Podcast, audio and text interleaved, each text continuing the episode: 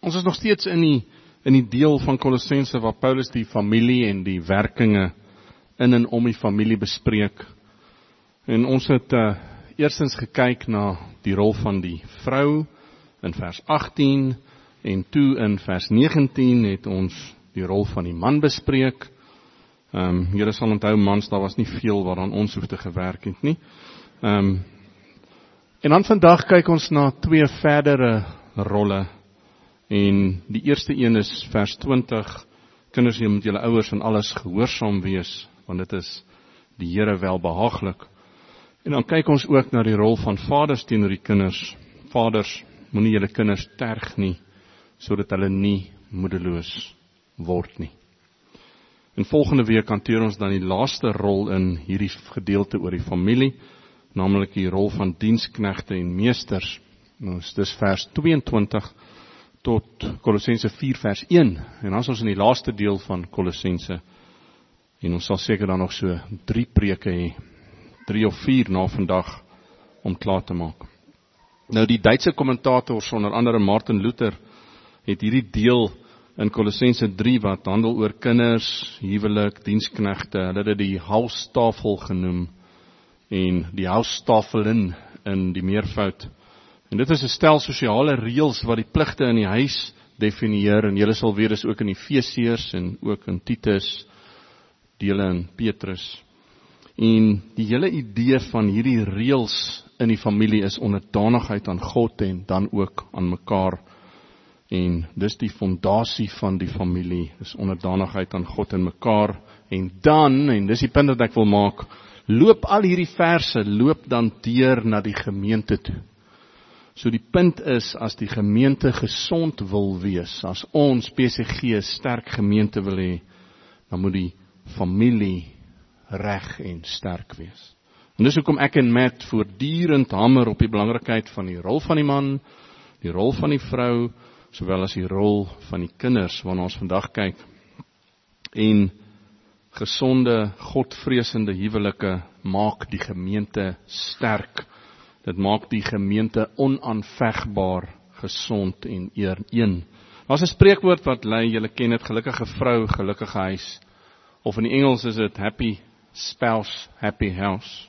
Maar ek hou meer van die spreekwoord gelukkige huis, gelukkige kerk.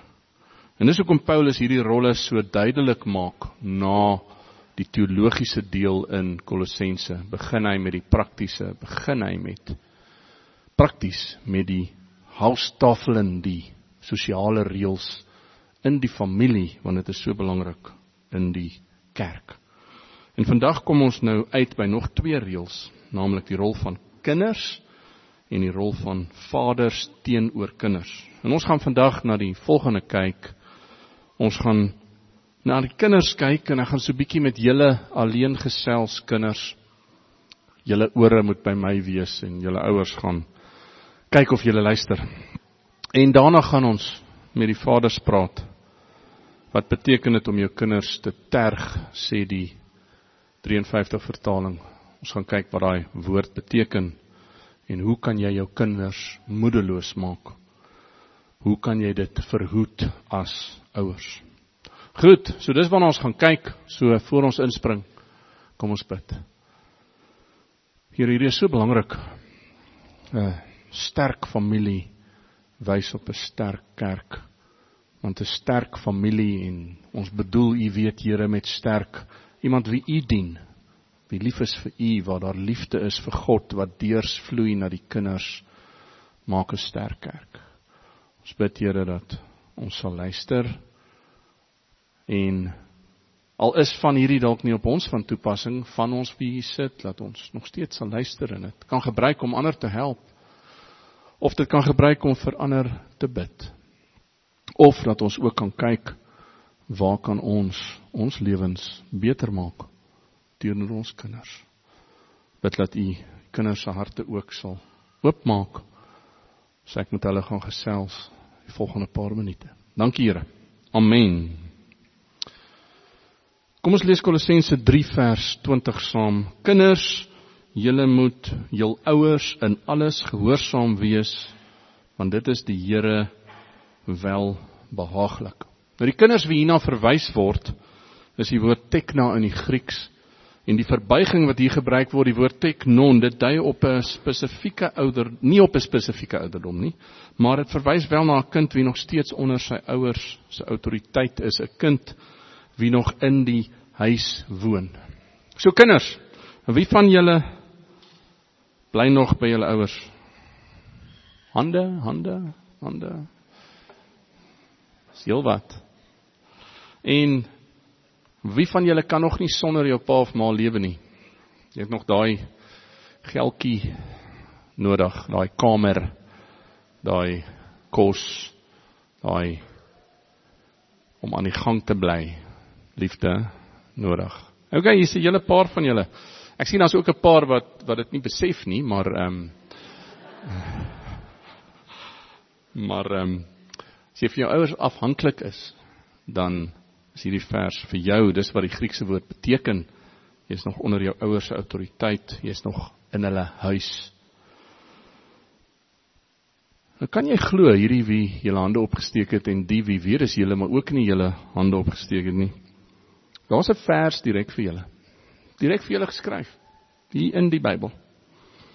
Spesiaal vir julle geskrywe. 'n Vers wat deur God geïnspireer is vir Paulus om te kan skryf. En dis Kolossense 3 vers 20. Die Afrikaans hierso kan dalk bietjie moeilik wees. Dit was vir my bietjie moeilik. Ehm um, die 2020 vertaling lees 'n bietjie anders. Hy lees my mooier. Kyk daar kinders Julle moet julle ouers in alle opsigte gehoorsaam omdat dit vir die Here aanneemlik is. Maak God bly, hy hou daarvan as jy dit doen. So wat die vers sê kinders is julle moet in alles gehoorsaam wees want dan is die Here tevrede. Jy maak die Here tevrede. Belangrik. Nie jou ouers tevrede nie. Jy kan hulle dalk wel tevrede maak, maar wie maak jy tevrede as jy gehoorsaam is? Wie? Julle kan antwoord. Hierdie is waar jy die antwoord waar jy die vraag vra vir die vir die klein vir die 3-jariges by die Sondagskool en jy vra vir hulle enigiets en hulle sê Jesus. So jy maak Jesus tevrede. Soos die regte antwoord Jesus. Jy maak hom tevrede as jy gehoorsaam is. Maar wat is hierdie gehoorsaamheid? Wat beteken hierdie gehoorsaamheid? Wel, gehoorsaamheid kinders beteken om te luister, mooi te luister en dit dan te doen. Dis wat gehoorsaamheid beteken.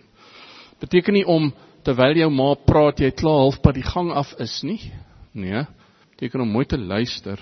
Hierdie hierdie goed, sien julle hierdie? Dis dis nie daar vir die mooiheid nie. Wel, myne is nie baie mooi nie, maar van julle kan dink, dis nie daar vir die mooi mooiheid nie, dit is om te luister en dis die eerste deel van gehoorsaamheid.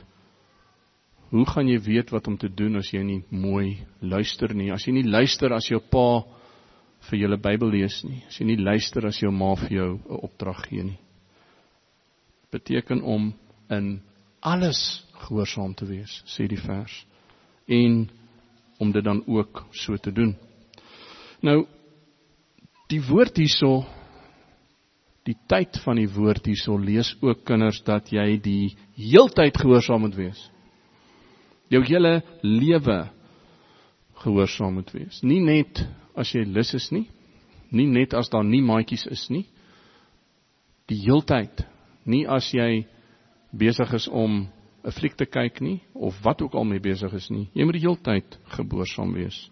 Altyd tot jy nie meer in die huis is nie, tot jy jou eie goed kan betaal.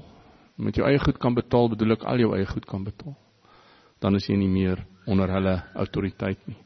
Selfs al het jou boetie of sussie jou Lego of jou pop gevat of in jou kamer ingegaan sonder dat jy gesê het hulle mag of jou gestamp of gestoot of geslaan, selfs dan moet jy gehoorsaam wees. Moet jy doen wat jou ouers jou geleer het.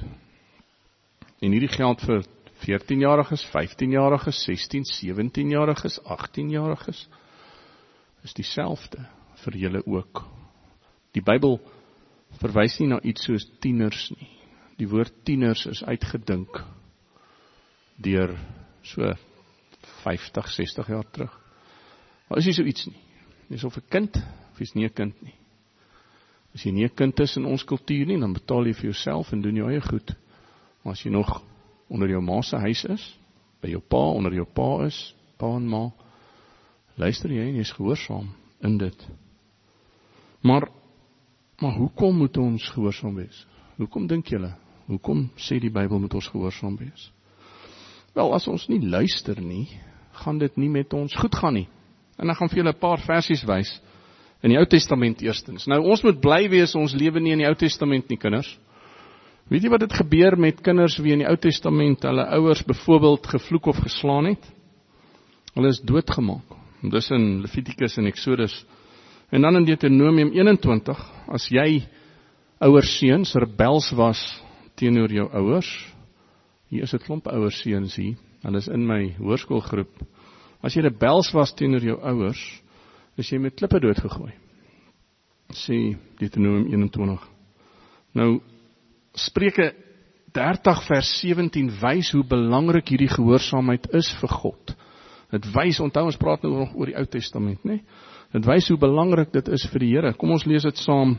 'n Oog wat met die Vader spot en die gehoorsaamheid vir die moeder verag. So as jy spot met jou pa en of rebels is en nie luister vir jou ma nie, die kraaie en dis hoe belangrik is van die dal sal jou oë uitpik en die kuikens van die arend sal dit opeet nie vir jou ouers te luister nie is so erg vir God in die Bybel dat jou oë maar net sowel uitgepik kan word deur die kraaie en dan gevoer kan word vir die arend se kuikens. Dis hoe sleg ongehoorsaamheid is. Dis hoe min God daarvan hou. Maar gelukkig is ons daarom nie meer in die Ou Testament nie. So ons gaan jou nie met klippe doodgooi nie. Maar ons is nou in die Nuwe Testament. Maar weet jy die probleem is in die Nuwe Testament om ongehoorsaam te wees aan jou ouers is nog erger. Dis baie erger as om met klippe doodgegooi te word en as die kraaie jou oë uitpik en vir die arende voer want as jy aanhoudend ongehoorsaam is aan jou ouers volgens ons die nuwe verbond in die Ou Testament wys dit kinders dat jy nie vir God ken nie en dat jy nie gered is nie. Want jy sien as jy die heeltyd ongehoorsaam is aan jou ouers wys dit jy kies nie vir God nie. 2 Timoteus 3 vers 2 tot 4 vertel van mense wie God nie kies nie. En kyk wie is hulle? Daar staan hulle is geldgierig, grootpraters, trotsaars, lasteraars, ondankbaar, onheilig. Hulle is versoen nie, hulle is kwaadsprekers, bandelos, wreed, sonder liefde, verraaiers, roekeloos. Maar kyk wat staan in vers 2. Hulle is ook ongehoorsaam aan hulle ouers. Dieselfde as al daai ander kies nie vir God nie. Maar daar's nog 'n deel in die Bybel wat dit sê. Romeine 1 vers 29 tot 31 praat ook oor mense wie nie gered is nie. En daar staan ook dat as jy ongehoorsaam aan jou ouers is, jy ook nie vir God kies nie. Kyk daar, hulle sê weer al daai vreeslike goed wat hulle doen, die wie God nie kies nie en dan einde van vers 30, daai selfdes is ook ongehoorsaam aan hulle ouers. Aanhoudende ongehoorsaamheid wys dat jou hart verkeerd is, kinders. Dit wys dat jy op die verkeerde pad is. As jou hart hard bly teenoor jou ouers, dan kan dit wys dat jy nie God se kind is sal wees as jy nie ophou nie. En daarom dissiplineer ons jou. Ons die ouers. Daarom dissiplineer ons jou. Julle almal weet wat dissiplineer, nê? Nee. Die wat nie weet nie, ouers sê vir hulle. Daarom dissiplineer ons jou. Ons doen dit omdat ons vir jou lief is. Jou ouers dissiplineer jou want hulle is lief vir jou. Hulle gee om vir jou.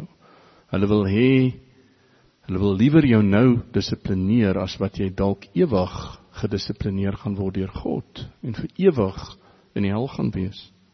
Soos wat daai twee dele vir ons sê.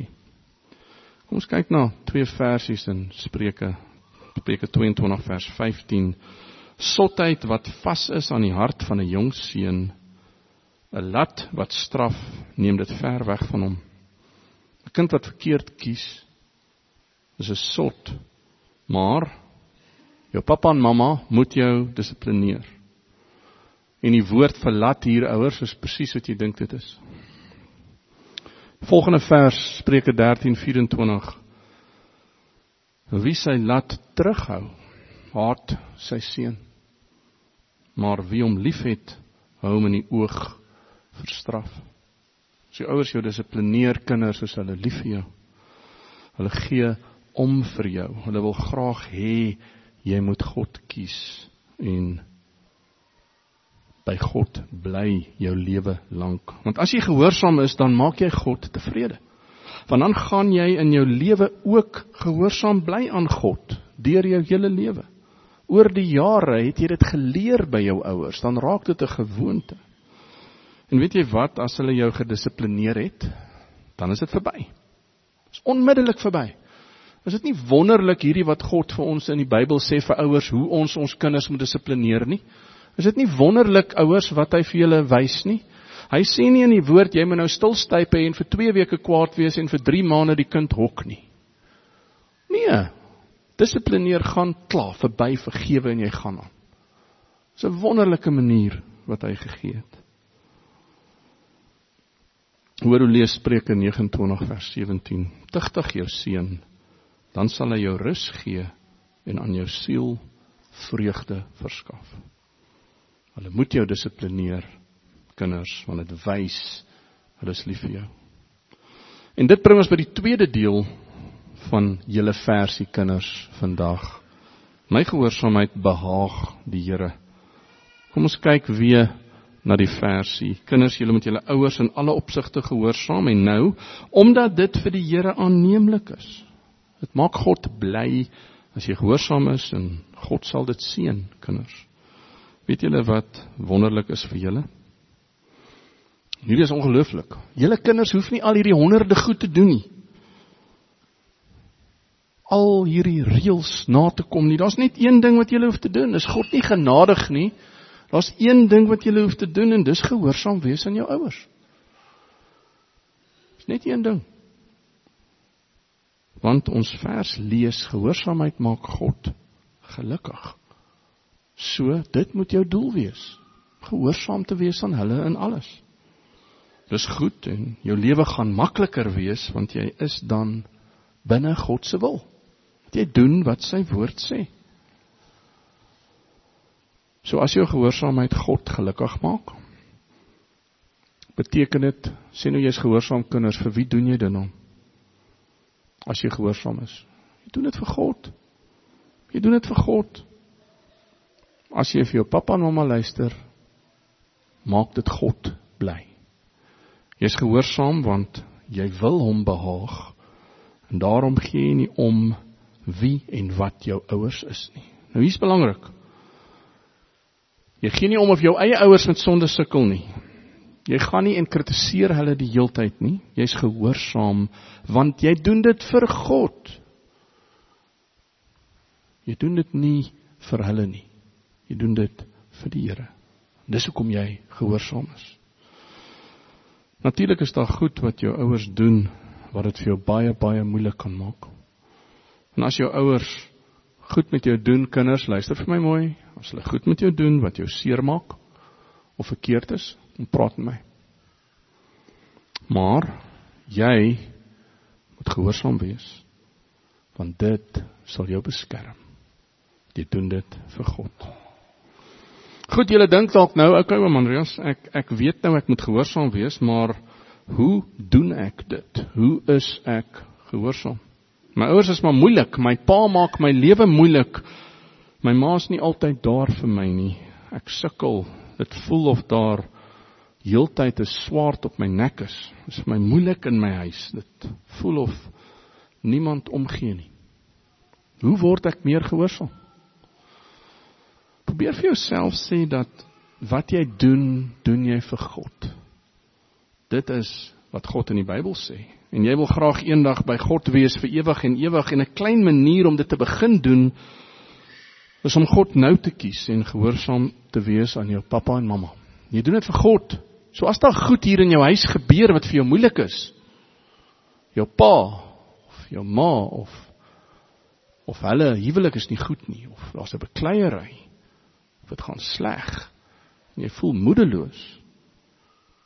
Jy's gehoorsaam ter wille van God. Lig jou bo dit uit. En dink aan die Here en doen dit vir hom. Dink daaraan dat as jy nou hard werk, jy jouself leer om altyd te kan hard werk.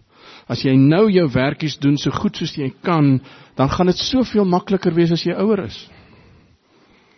En as jy eendag uit die huis uit gaan, gaan jou lewe nog soveel makliker wees. En die Bybel is baie duidelik daaroor. Salomo sê in Spreuke 24: Maak jou werk buitekant reg en bring dit vir jou op die land in orde. Daarna moet jy jou huis bou.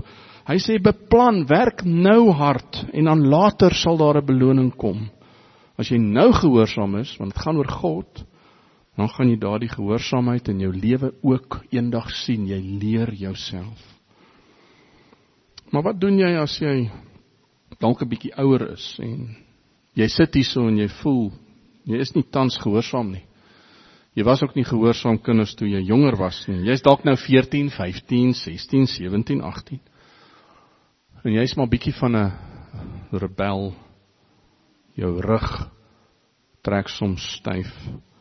Jy loop dalk dikbek rond. Jy voel miserabel.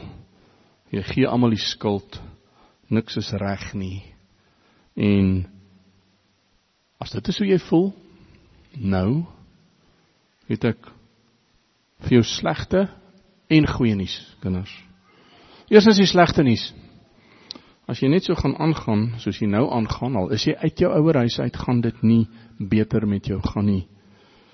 Jy kan nie uit jou ouer huis uitgaan, jou eie ding doen, jou eie lewe leef, jou eie besluite maak maak nie en dink nou's als reg nie. Daar diep in jou hart gaan jy nog steeds nie beter voel nie. Jy gaan jou hele lewe lank soek na die volgende nuwe ding wat jou dalk gelukkig gaan maak. Maar weet jy wat? Niks hier op aarde kan jou permanent gelukkig maak nie. Daardie holkol wat nou in jou hart is, gaan altyd daar bly. Help nie jy gee jou ouers die skuld nie. Dis jou hart en dis die holkol in jou hart. Jy moet die Here gelukkig maak. En dis die goeie nuus. Jesus Christus. En hy sal jou blywend en ewig gelukkig maak, kinders. Hoor wat sê die Bybel in 1 Johannes 1 vers 9. As ons ons sondes bely, hy's getrou en regverdig en daarom sal hy ons ons sondes vergeef en ons van alle kwaad reinig. As jy gehoorsaam wil wees aan jou ouers, wees eerstens gehoorsaam aan God Dis waaroor dit gaan. Al gebeur wat in jou ouerhuis. Niks wat jy gedoen het as kind is te erg nie. As jy berou het en voel jy wil nou na God toe trek, God is daar. Hy sal jou vergewe.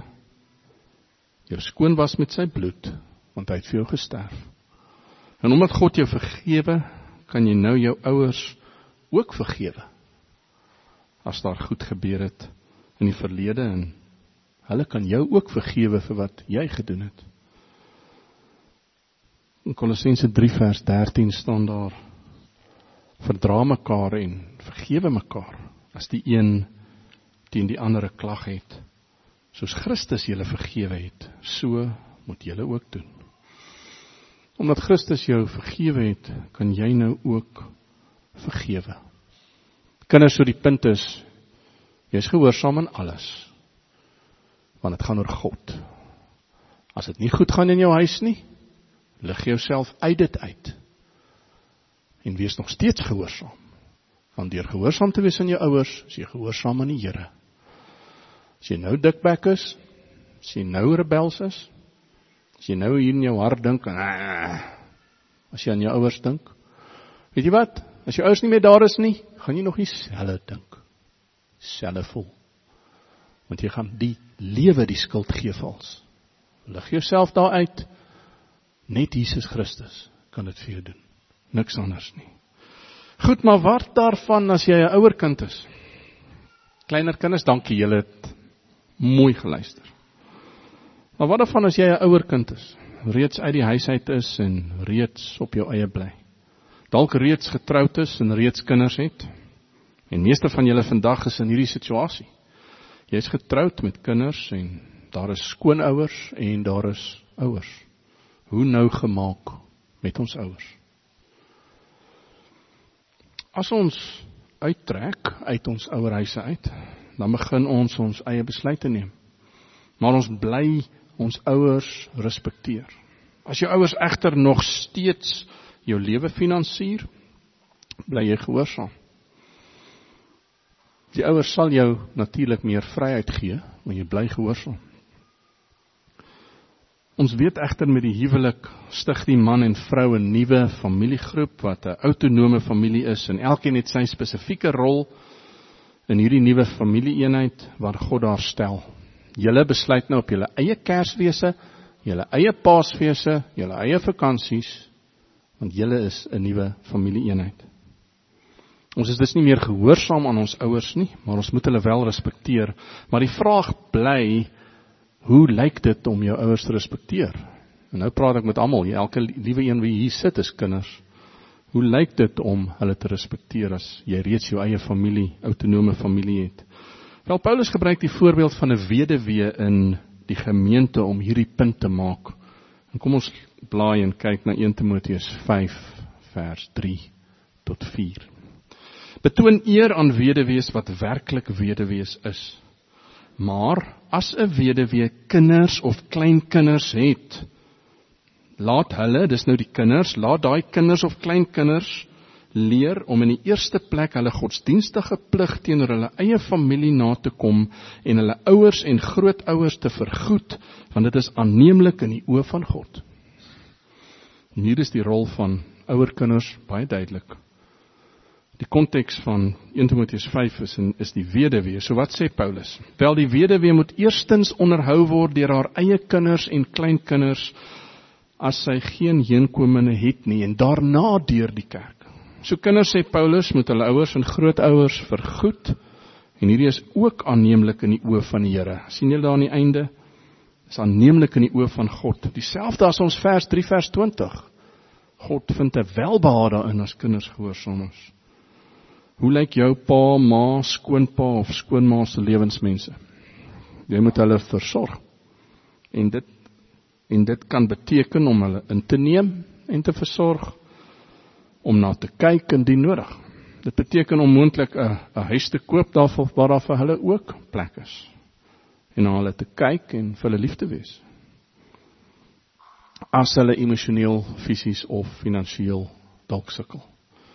Ons moet ons godsdienstige plig teen ons ouers, skoonouers en grootouers nakom en hulle vergoed vir die tyd toe hulle na ons gekyk het, sê Paulus.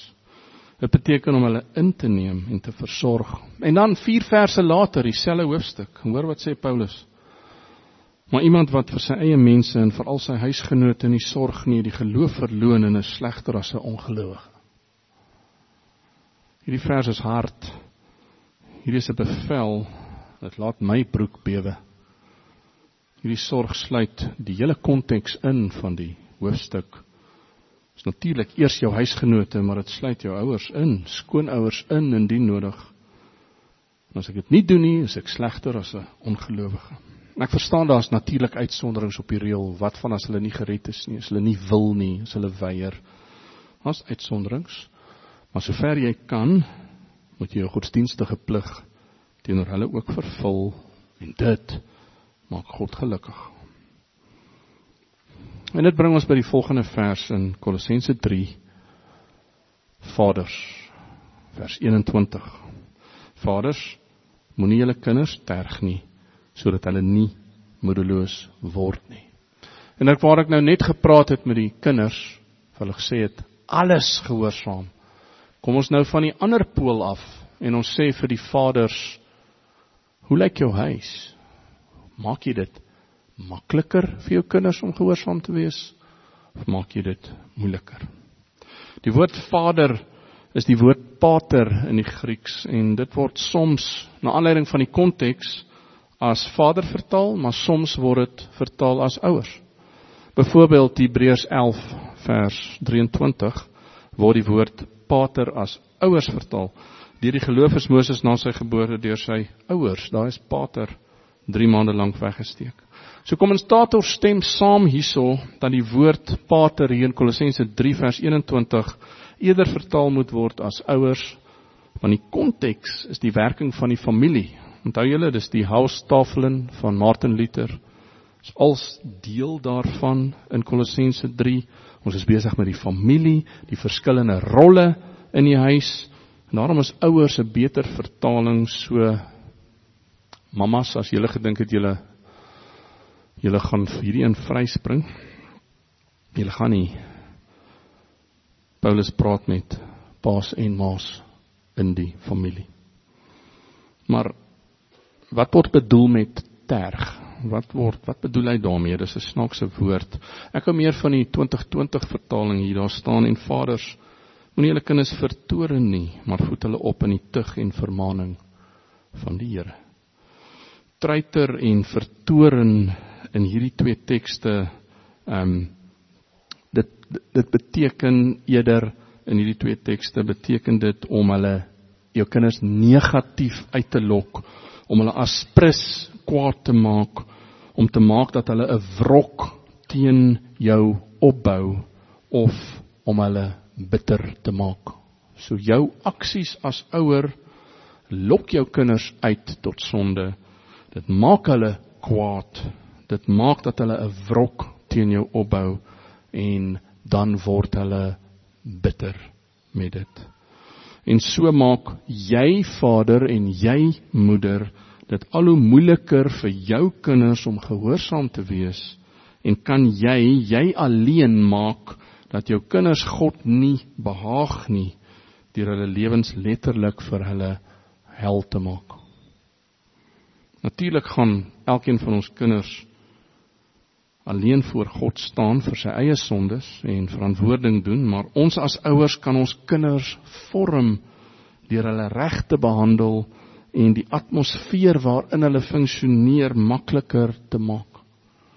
Maar hoe doen jy dit? Wat is dit wat maak dat ons ouers ons kinders kan moedeloos maak? So moedeloos dat hulle seker is net wil opgee, niks doen nie of opgee wil agtervoete staan en begin rebelleer. Ek gaan na 'n paar voorbeelde kyk wat dit beteken om jou kinders moedeloos te maak. Ek het 23 voorbeelde en ek gaan baie baie vinnig daardeur gaan. En dit sal goed wees as elke ouer paar dalk deur elkeen van hierdie 23 kan gaan en gaan kyk en jouself evalueer. Waar staan jy in terme van jou ouerskap teenoor jou kinders? Die eerste manier hoe jy jou kinders kan treiter is as daar geen eenheid in jou eie huwelik is nie. Hierdie is seker een van die grootste maniere hoe jy jou kinders moedeloos en bitter kan maak. In die huwelik is jy en jou man, jy en jou vrou is julle een vlees.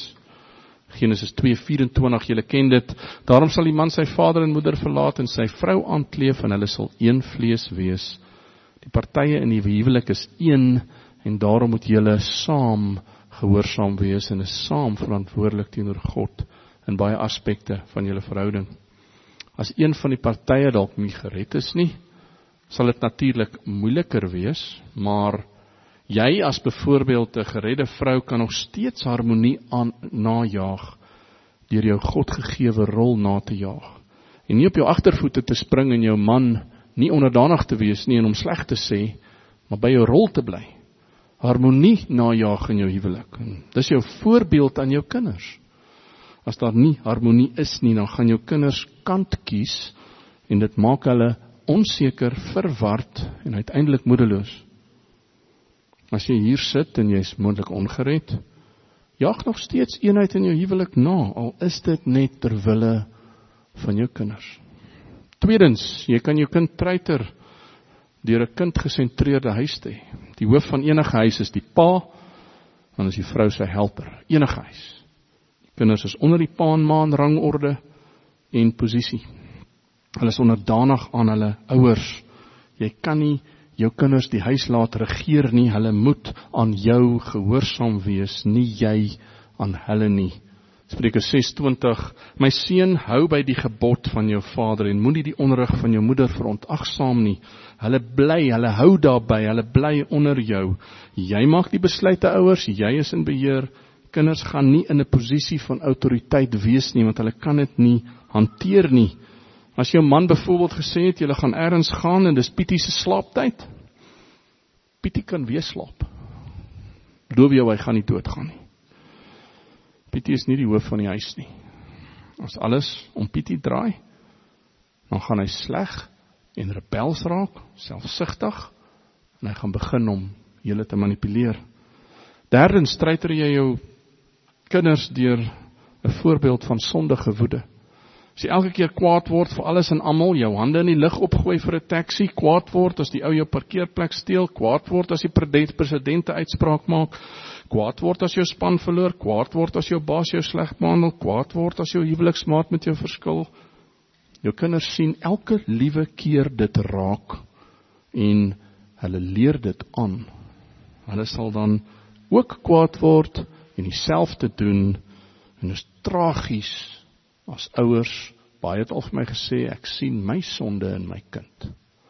Spreuke 22 vers 24 tot 25 lees verkeer nie met 'n driftige man nie en met 'n opvleende man moet jy nie omgaan nie sodat jy nie gewend raak aan sy paaie en 'n struik vir jouself span nie. Jy raak gewoonde aan jou woede maak dit vir jou kind moeilik om jou ernstig op te neem. Hulle sien hoe aanhoudend jy kwaad word en dit maak hulle moedeloos. Hoekom moet ek vir die ou luister? Sal hulle dink.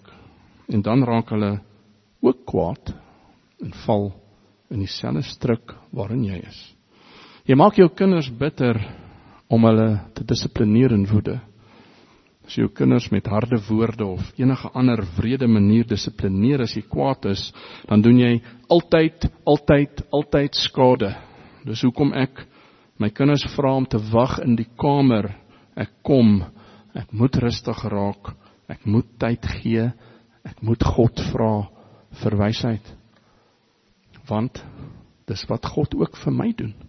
As God my onmiddellik, my Andreas onmiddellik moes straf in sy toorn, dan sal daar niks van my oorbly nie. Dis hoekom Dawid vir God vra in Psalm 38:2, "Bestraf my my nie in u toorn nie, Here, kastei my nie in u woede nie." Jou kind gaan geen respek vir jou oor hê as jy hom straf of verskreeu in woede nie. Dit gaan nie help nie. Jakobus skrywe in Jakobus 1:20, "Want die toorn van 'n man bewerk nie die geregtigheid voor God nie." Woede uitbarstings is sonde en jy gaan jou kinders moedeloos maak want jy sê en dien doen goed waaroor jy spyt is en dit maak 'n reuse langdurige negatiewe impak op jou kind. Jy treiter jou kinders om uit te stel. Ag, om uit te skel. Moenie daaraan vat nie. Los dit. Kom hier. Ek het gesê jy moet dit nie doen nie. Almal skrik hulle dood. Maar weet jy wat? Is tragies. Die kind skrik nie meer nie. Hulle raak gewoond daaraan. Jou uitbarstings. Om jou kinders uit te skel wys dat daar nie liefde is nie. Jy's net lief vir jouself. En hulle sien dit ook. Jy maak hulle moedeloos. Daar gaan hy alweer, daar gaan sy alweer. Dis wat hulle dink. En môre nê, môre sit hy in die kerk en hy lyk so heilig. Hulle skyn heilig. Dis wat hulle dink. Efesiërs 4:29 lees. Laat daar geen vuil woord uit julle mond uitgaan nie, maar net 'n woord wat goed is vir die nodige stigting sodat dit genade kan gee. Genade kan gee aan die wat dit hoor. Gee genade en bou jou kinders op, wees sag, wees liefdevol en vol vol genade en troos. Jy kan jou kinders treiter deur nie konsekwent hulle te dissiplineer nie. Die Bybel is so duidelik hieroor, maar baie hou aan om dit te doen. Prediker 8 vers 11 lees: Omdat die oordeel oor 'n verkeerde daad nie gou voltrek word nie, daarom is die hart van die mensekinders in hulle vol om kwaad te doen. As jy nie konsekwent is nie en gou die sonde aanspreek nie, gaan jou kind elke keer die grense probeer groter en groter maak. En wat maak dit hulle? Maak hulle al hoe meer rebels, want jy is besig om hulle vol van die kwaad te maak, soos die vers lees, deur nie konsekwent te wees nie. Hulle harte word net meer en meer boos, maar daar word geen duidelike grense getrek nie. Jy maak hulle verward. Hulle soek rigting en word al stouter want daar's nie grense nie. Jy kan jou kinders treiter deur dubbele standaarde te hê. 'n Ouer wat die Bybel gebruik om sy kinders te leer, te reg te wys en te onderrig, maar self nie bereid is om daardie Bybelse beginsels in sy eie lewe toe te pas nie. So mense is nie net 'n hygelaar nie, maar hy maak ook sy kinders bitter. Paulus verduidelik sulke mense in Titus 1 vers 16. Hulle bely dat hulle God ken, maar hulle verloon hom deur die werke omdat hulle gruwelik en ongehoorsaam is en ongeskik vir elke goeie werk. As jy sê jy ken God, maar dis nie daar in jou lewe nie, dan verraai jy jou eie godsdiens. Jou kinders sien deur jou en jou getuienis aan hulle is niks. En hulle sal Christendom begin verafskiet. Jy treiter jou kinders deur nommer 8 wetties te wees. Wettiesheid of in Engels legalism is waar jy al die regte goed sê en doen maar jou hart is nie by die Here nie. Jou lewe is een van voorgee. Dis waar jy jou eie reëls bo die reëls van die Bybel stel. Jy moet jou broccoli eet. Mense as as hy nog nooit van broccoli gehou het nie, is die kans se goed hy gaan ook nooit nie. Los hom. Hoekom moet hy dit eet? Hoekom maak jy daai reël belangriker as die Bybel? Die Bybel sê niks oor broccoli nie. As jou kinders 8 uur gaan slaap en jou man kuier te lekker en hulle kom eers 09:30 in die bed, wat daarvan is. Okay. Die Bybel sê nie wanneer ons moet gaan slaap nie. Die Bybel sê wel jy moet vir hulle lief wees. 'n Voorbeeld stel, sag wees, mooi wees. Ons vat ons reeltjies en ons stel daai eerste 10 op en net hou bly dit. Hoe lyk die vrug van die gees teenoor jou kinders? Hoe lyk dit? Ons wil ons eie moeds en moenie so op ons kinders afdruk dat ons hulle bloot moedeloos maak. Besluit mooi of jou reëls inpas by God se woord. Sit saam as paartjie en besluit hoe julle dit gaan hanteer. Jesus sê die volgende van die Jode in Matteus 15:8 tot 9 hierdie volk nader my met hulle mond en eer my met hulle lippe, maar hulle hart is ver van my af. Maar te vergeefs vereer hulle my deur leerlinge, leringe te leer wat gebooie van mense is. Moenie jou kinders opvoed met jou eie gebooie en hulle probeer druk in 'n blik nie. Net 'n laaste punt hier, ek hou regtig nie van broccoli nie. Punt 9, jy kan jou kinders treiter om nie te erken as jy verkeerd is nie. Jakobus 5:16a lees: Bely mekaar julle misdade en bid vir mekaar sodat julle gesond kan word. Paas, wees 'n man. Come on, wees 'n man en erken as jy 'n fout maak. Moenie stilstyp bekry en laat jou eie ego die oorhand kry nie. Ek is jammer my seun dat ek kwaad geword het. Vergewe my. Ek is jammer ek het jou in die steek gelaat. Vergewe my. Ek is jammer ek het gesê ons gaan balskop en dit nie gedoen nie. As jy dit nie doen nie, gaan jou kinders 'n wrok begin opbou. Ek moet die hele tyd my sussie vergewe, maar hy kan nie eers een keer sê hy's jammer nie. Dit is nooit te belangrik om die minste te wees nie. Jesus Christus is gekruisig. So was hy die minste. Jy treiter jou kinders om aanhoudend foute te vind. Jy's 'n Christen en daarom sal jy lankmoedig en sag wees. Spreuke 19:11 lees: Die verstand van 'n mens maak hom lankmoedig en dit is vir hom 'n eer om die oortreding te vergewe. Dis 'n eer.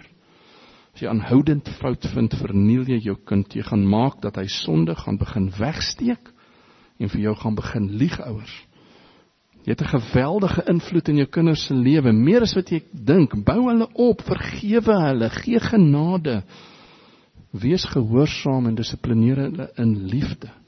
Jou huwelik en ouerskap is waaraan jy gemeet word en nie jou teebeerd by die kerk of hoe jy stoele uitpak nie. God meet jou in jou huwelik en jou gesin. Maak jou kind se lewe vir hom maklik. Vergewe en moenie aanhoudend fout vind met alles en dan jou kind se neus daarin vryf nie soek vir elke geleentheid om hulle te prys en om hulle op te bou. Jy kan jou kinders treiter om julle Godgegewe huwel uh, rolle in die huwelik om te ry. Efesiërs 5:23-24 lees: Want die man is die hoof van die vrou soos Christus ook die hoof van die gemeente en hy's die verlosser van die liggaam, maar soos die gemeente aan Christus onderdanig is, so moet die vrou dit ook aan alles aan haar eie man mans wees. As die rolle in die huwelik omgeruil word, lê almal in die huis daaronder. Dit maak die huis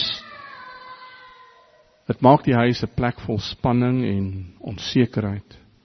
En so 'n plek is nie goed vir kinders nie.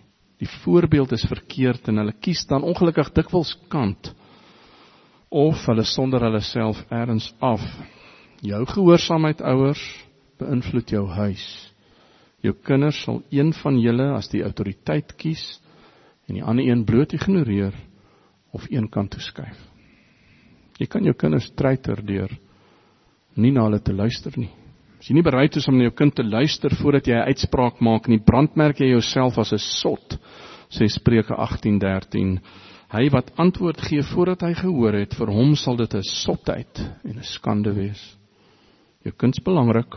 En baie keer is hulle opinie en storie so belangrik dat jy jou gesprek met oom Piet of tannie Sunny gaan los en eers by jou kind gaan kniel en hoor wat hy of sy wil hê.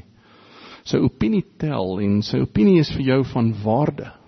As jy nie luister of wil luister nie, dan voel jou kind daardie verwerping aan en as hy of sy 16 is, weet jy wat? Hulle gaan dan nie meer met jou praat nie.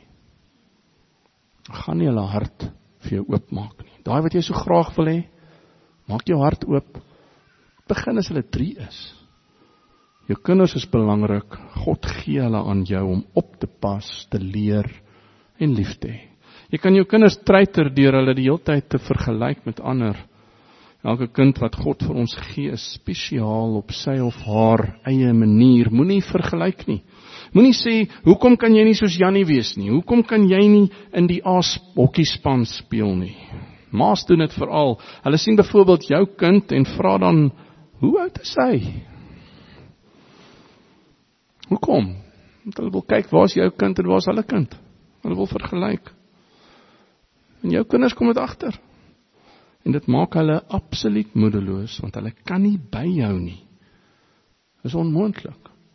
Romeine 12:16 lees tot lees tog immers wees eengesind onder mekaar moenie hoogmoedig wees nie maar skaar julle by die nederiges moenie wys wees in julle eie oë nie wat wil jy hê ouers wil jy hê jou kind moet 'n breinchirurg word of wil jy hê die jou kind moet lief wees vir die Here is niks fout om 'n breinchirurg te wil wees nie maar waar's jou kind se hart leer jou kind nederigheid Moenie hulle vergelyk nie. Prys hulle liewer vir wie hulle is. Dat hulle voel in jou oë is hulle belangrik. Jy kan jou kinders treiter deur nie tyd te maak om met jou kind te gesels nie. Hierdie is so belangrik vir elke Christen. Jakobus skryf in Jakobus 1:19: "Sodan my geliefde broers, elke mens moet gou wees om te hoor, stadig om te praat, stadig om toornig te word." Wanneer laas het jy net met jou kind gesit en gesels? Net geluister. Nie gedissiplineer nie of reg gehelp of geraas, net gesit en gesels. Net gesels oor allerlei dinge, net gechat, soos die Engelse sê. Rustig en kalm sonder om op hulle af te kom. Nou moet jy dit, nou moet jy dit. Nee, ons moet nou hierdie ons net rustig gewees. 'n Koppie tee saam gedrink. Vriendskap is so belangrik. Sonder vriendskap gaan jou kind ander vriende soek en niks meer met jou deel nie. En ons weet almal dat verkeerde vriende 'n gevaarlike afgrond is. Wees jou kind se vriend, wees jou kind se vriendin, gesels en geniet hulle en dan sal hy of sy jou vriend of vriendin bly selfs al is hulle eendag getroud. Jy kan jou kind treiter deur jou kind nie te prys en te bemoedig nie. 1 Tessalonisense 5:11 lees: Daarom bemoedig mekaar en bou die een die ander op soos julle ook doen. Self Jesus doen dit aan die brief aan die kerk in Efese. Julle sal onthou in Efese 7 briewe aan sewe kerke, een brief is aan Efese in Openbaring 2. Hulle het verskriklike ding gedoen, hulle het hulle eerste liefde verloor. Maar wat doen Jesus? Hy prys hulle vir twee volle verse voordat hy hulle aankla. Bou op mense, bou op, bemoedig en prys. Dit maak jou dat jou kind jou sal vertrou en sal lief hê. Jy wil tog ook by iemand, jy wil ook tog by iemand wees wat jou prys en jou aanmoedig. Natuurlik in liefde moet jy die waarheid praat, maar daar's altyd iets waarop jy kan fokus. Al is dit, "Jo, maar jy glimlag mooi vandag." Al is dit al wat jy kan sien, daar sal altyd iets wees. Jy kan jou kind treiter om nie by jou woord te hou nie. Matteus 5:37 lees, "Laat jou die woord ja by julle werklik ja wees en julle nee nee." Meer as dit is uit die bose. Uit die bose iets wat jou kinders totaal moedeloos gaan maak is om nie by jou woord te bly nie. Ons gaan vanmiddag balskop. Ons gaan die naweek roomys eet. Ons gaan later saam stap. Ek sal die boekie vir jou nou-nou lees. Ek sal later met jou praat of ek gaan nog besluit. En ons sê dit elke week. As jy nie daar nie daarby hou nie, dan na ruk, hoe kan hulle jou nog vertrou? En dan later in hulle lewe praat hulle nie eers met jou oor hulle potensiële huweliksmaat of hulle vrese of hulle probleme nie. Hulle kan jy nie vertrou nie. Jy hou nie jou woord nie. Hulle voel in jou oë is hulle net nie belangrik genoeg nie. Jy kan jou kinders treiter om hulle voor ander te tugtig. Matteus 18:15a lees en as jou broeder teen jou sondig gaan bestraf hom tussen jou en hom alleen Natuurlik is hierdie die konteks van Christene, maar die beginsel hier geld met ons kinders ook om jou kinders voor almal te dissiplineer of reg te help is om hom of haar te verklein neer. Jy's mos lief vir hulle. Buk af en praat saggies. Neem hulle uit die kamer uit. Natuurlik moet jy dit soms onmiddellik doen vir al as as boetie reg is om sissie met die vuis te slaan natuurlik moet kan jy dit doen maar daar's amper altyd 'n geleentheid om sag eenkant te gesels en die probleem uit te sorteer. As jy hom verkleineer, sal hy bitter en moedeloos maak. Sal jy daarvan hou as iemand in die gemeente op Sondag as jy enigiets verkeerd doen, hard uitskreeu hoe sleg jy dit doen? Nee, moenie dit doen nie. Dis om hom te verkleineer. Kan jou kinders treiter deur nie vir hulle genoeg vryheid te gee nie. Soos jou kinders leer, moet jy hulle wel begin vertrou in God en in sy algemene beloftes. Spreuke 22 vers 6 leer rig die jong mens af ooreenkomstig die pad wat hy moet loop. Selfs wanneer hy oud geword het, sal hy nie daarvan afwyk nie. Jy moet op 'n stadium God begin vertrou en jou kind meer toelaat. Hy of sy bly nie 'n baba nie. Hulle moet stadig maar seker meer vryheid gegee word. As jy hulle aanhou inperk, gaan hulle magteloos voel. Jy gaan ook iemand groot maak wie geen vertroue het nie. Weer as kinders wat 16, 17, 18 is, hulle wil nie die foon optel en iemand bel nie. Hulle het nie vertroue nie. Hulle hulle kan nie huishou nie. Hulle kan nie na iemand vreemdeling, 'n vreemdeling toe stap en 'n vraag eers vra nie. Want hulle lewetjie is net so klein gehou. Berei hulle voor vir die lewe, help hulle om byvoorbeeld hulle leerlinglisensie te kry as hulle 17 is, hulle lisensie as hulle 18 is. Jy moet stadig begin losmaak. Anders gaan jy hulle so hou en hulle gaan heeltemal moedeloos wees. Aan die ander kant kan jy natuurlik ook jou kind treiter deur hom te veel vryheid te gee. Spreuke 29:15b, maar 'n jong seun aan homself oorgelaat steek sy moeder in die skande. As jy jou kinders toelaat om van 'n spesifieke sonde 'n gewoonte te maak, byvoorbeeld om die heeltyd video's te kyk waar daar te veel vryheid is of waar God se naam ydel gebruik word. Al is dit net een keer in die hele video en almal moet hulle ore toedruk dan nee. As jy dit toelaat, dan het hulle te veel vryheid. As jy jou kind toelaat om met groot somme geld, groter somme geld te werk sonder dat hulle weet hoe begroting werk, is dit te veel vryheid of om 'n kind toe te laat om nooit sy bed op te maak nie, nooit sy kamer aan die kant te maak nie, nooit in die huis te help nie. Dan gee jou kind te veel vryheid en jy laat hom aan homself oor, soos die vers hier sê. Hy kan nie die vryheid hanteer nie en dit maak hom bitter en kwaad teenoor jou of rebels. Hy soek meer en meer vryheid want hy dink dit gaan dan beter gaan en hy hou aan die verkeerde ding doen. Daar moet grense wees vir jou kinders en die grense moet jy geleidelik soos jou kind groter raak, minder en minder maak. Jy kan jou kind treiter deur te spot met hulle en hulle name te noem. Psalm 1 vers 1 lees: Gelukkig is die mens wat nie raad die raad van die goddelose mense volg, nie op die pad van sondaars staan en nie in die byeenkoms van spotters te sit nie. Jy kom nie naby die kring van die spotters nie, ouers. Hardop jy regtig so stadig jou skilpad of ek het nie geweet jy kan nie eintlik swem nie. Jy gaan verdrink as jy nie oppas nie. Kan jy nie die bal raakslaan nie? Ek sê mos vir jou, kyk, as jy dom. Jy het mos nou al 5 keer hierdie gedoen. Hoekom kan jy dit nie nou weer doen nie? Wat gaan aan? Dis mos maklik. Ons om met jou kinders te spot of hulle name te noem. Bou jou kinders op. In elke situasie soek daai een ding waarmee hulle goed is en fokus daarop. Hulle is dalk 'n goeie verloorder. Prys dit. Hulle is dalk iemand wat omgee oor ander. Bou dit op. Hy gaan dalk dieper, dink dalk dieper oor sekere goed. Praat met hom daaroor.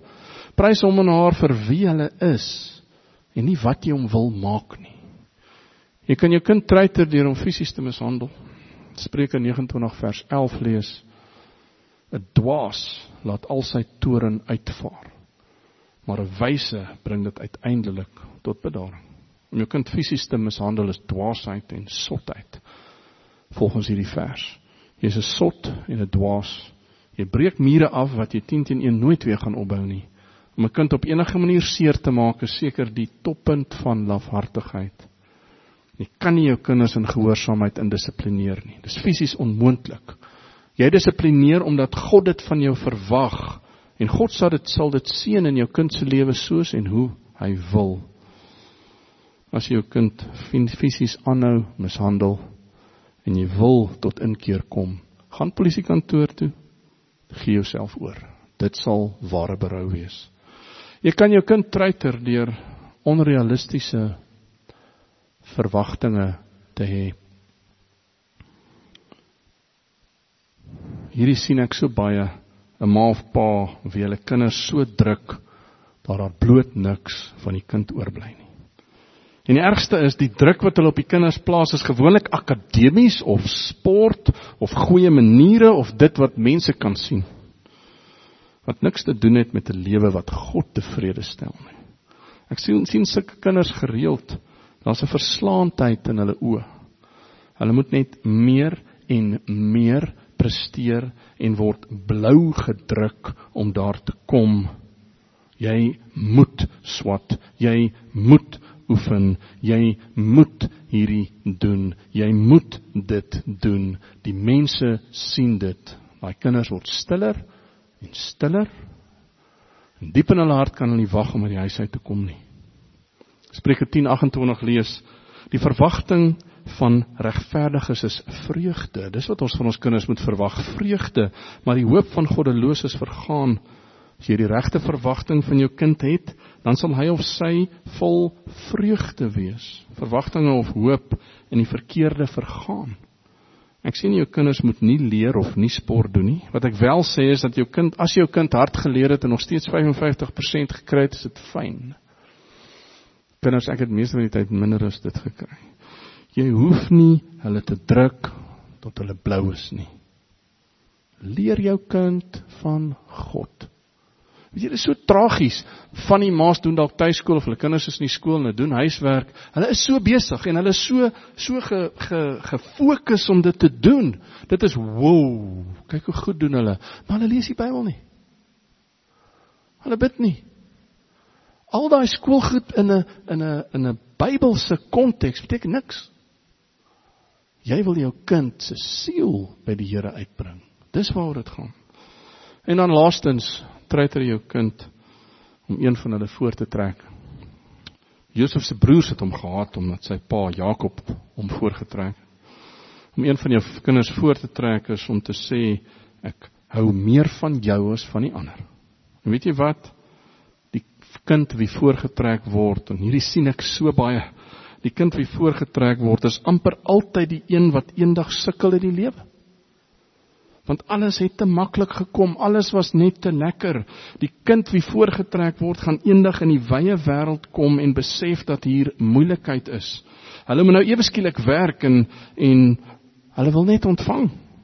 En so 'n kind raak moedeloos. Spreuke 24:23 lees: In alle harde werk is daar voordeel, maar 'n blote gepraat lei net tot gebrek. Leer jou kinders om hard te werk. Moenie die een voortrek nie. Daardie een wie jy voortrek, dis hy of sy vir wie die lewe teen teen een moeilik gaan wees. En die ander gaan dink jy gee nie om nie. So met wie het ons vandag gepraat? Ons het gepraat met die kinders. Wees gehoorsaam kinders. Jou lewe hang daarvan af. Dis jou pad na wysheid. Dis om slim te wees. Om gehoorsaam te wees. Onthou jy doen dit nie vir jou ouers nie. Jy gee nie om wat jy in jou huis aangaan nie. Jy doen dit vir God. En dan het ek ook gepraat met die ouers. Moenie jou kind treiter nie ouers. Jou lewe hang daarvan af want jy kan so maklik ouers jou eie verlorendheid uitwys. Iemand het eendag gevra, "Hoe sal ek regtig kan weet in iemand se lewe of hy 'n Christen is? Hoe sal ek kan ek weet of daardie man of vrou regtig gered is? Hoe gaan hulle lewe lyk?" Ander persone toe geantwoord en gesê dis maklik. Sit 'n videokamera in daai persoon se huis vir 7 dae lank en neem 'n video 24 uur van die dag. En jy sal baie vinnig weet of daai persoon gered is of nie. Jy sal kan sien is daar harmonie of is daar chaos? Jy sien mense dit is net daar waar die tekkie die teer tref, daar in jou huis, daar waar jy lewe Dis daar waar jou redding wys en uitkom of nie. Net daar en natuurlik ook by jou werk. Ons sal volgende week daarby kom. Weet jy ouers, jou doel is nie om jou kinders te dwing in gehoorsaamheid in nie. Jou eerste doel is om so te getuig teenoor jou kinders dat hulle Jesus Christus in jou lewe kan sien, sy vergifnis, sy genade, sy liefde en sy kruisdood. Jou kind verander slegs as God wil. Jy hou aan gehoorsaam wees, hou aan lief wees, hou aan sag wees, hou aan om in liefde dissiplineer. En as God besluit hy wil ingryp, dan doen hy dit op sy tyd soos hy wil. In die konteks van Kolossense is Christus die Here van jou ouerskap en huwelik. Wys Christus in jou lewe in jou ouerskap en in jou huwelik. Gee jy Christus se liefde aan jou maat en kinders. Dan, as jy kan ja antwoord op daai, kan jy met vrymoedigheid sê ek is 'n kind van God. Kom ons bid saam. Here, hierdie was vir my moeilik. In die week, u weet, soos ek deur elke punt gaan, my hart breek soms. Vergewe asseblief, Here. Laat ons ouers wees wat u behaag. Ek bid vir elke kind hierso dat hulle besef gehoorsaamheid gaan oor God. Dit gaan oor pappa en mamma nie. Dit gaan oor God. Dat ek wil hom bly maak. Dankie Here. Wys asseblief van ons lewens so ons meer soos U kan wees. Amen. So die voorreg om vandag nagmaal te gebruik saam met die brood en die sap verkondig ons Christus se dood totdat hy weer kom Ons verkondig dat Christus se dood genoegsaam was om ons te red sodat ons die ewige lewe kan hê. 1 Korintiërs 11:26 lees: Want so dikwels as julle hierdie brood eet en hierdie beker drink, verkondig julle die dood van die Here totdat hy kom. Kom ons ondersoek onsself vandag mense. Bedink jou verhouding met die Here, dink wat hy vir jou gedoen het, hoe sy bloed vir jou gevloei het en hoe sy liggaam vir jou vermorsel is. En ondersoek en toets jouself. Waar is jy? Hoe lyk jou hart nie voor mense nie, maar voor God? En die volgende vers vers 27 in 1 Korintiërs 11 lees: Wie dan op onwaardige wyse hierdie brood eet of hierdie beker van die Here drink, sal skuldig wees aan die liggaam en bloed van die Here. En dan vers 28, maar die mens moet homself beproef en so van die brood eet en uit die beker drink. Kyk waar's jou hart. Sorg dat jy reg is met die Here. Vra om vergifnis as jy sou moes dat hy jou kan skoonmaak en jy kan skoon wees voor hom.